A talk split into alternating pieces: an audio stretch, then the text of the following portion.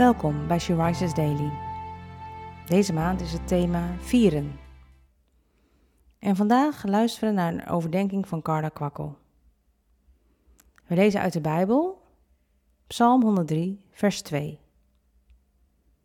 Mijn ziel, prijs de Heere en vergeet vooral nooit wat Hij allemaal voor goeds heeft gedaan.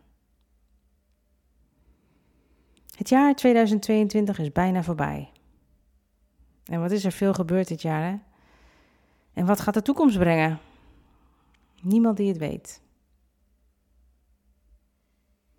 Heb je net als ik ook het gevoel dat ons leven niet meer zo vanzelfsprekend is als voor de pandemie? Hoe beleef jij dat?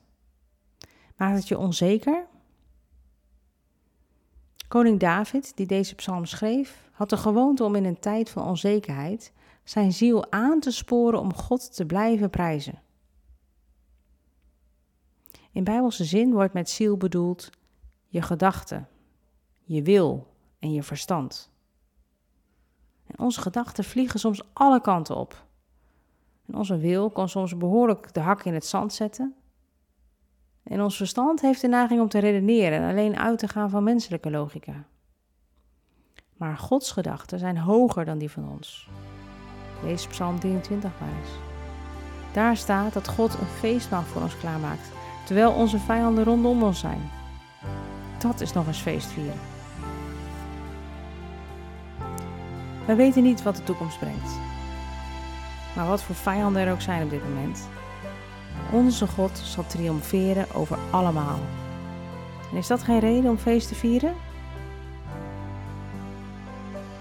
Ten slotte een mooi advies van een heel wijze vrouw, Corrie ten Boom. Zij maakte zoveel mee maar bleef vertrouwen op haar Heer. En zei: Wees nooit bang om een onbekende toekomst te leggen in de hand van een bekende God.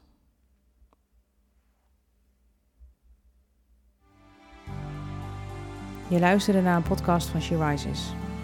She Rises is een platform dat vrouwen wil bemoedigen en inspireren in hun relatie met God.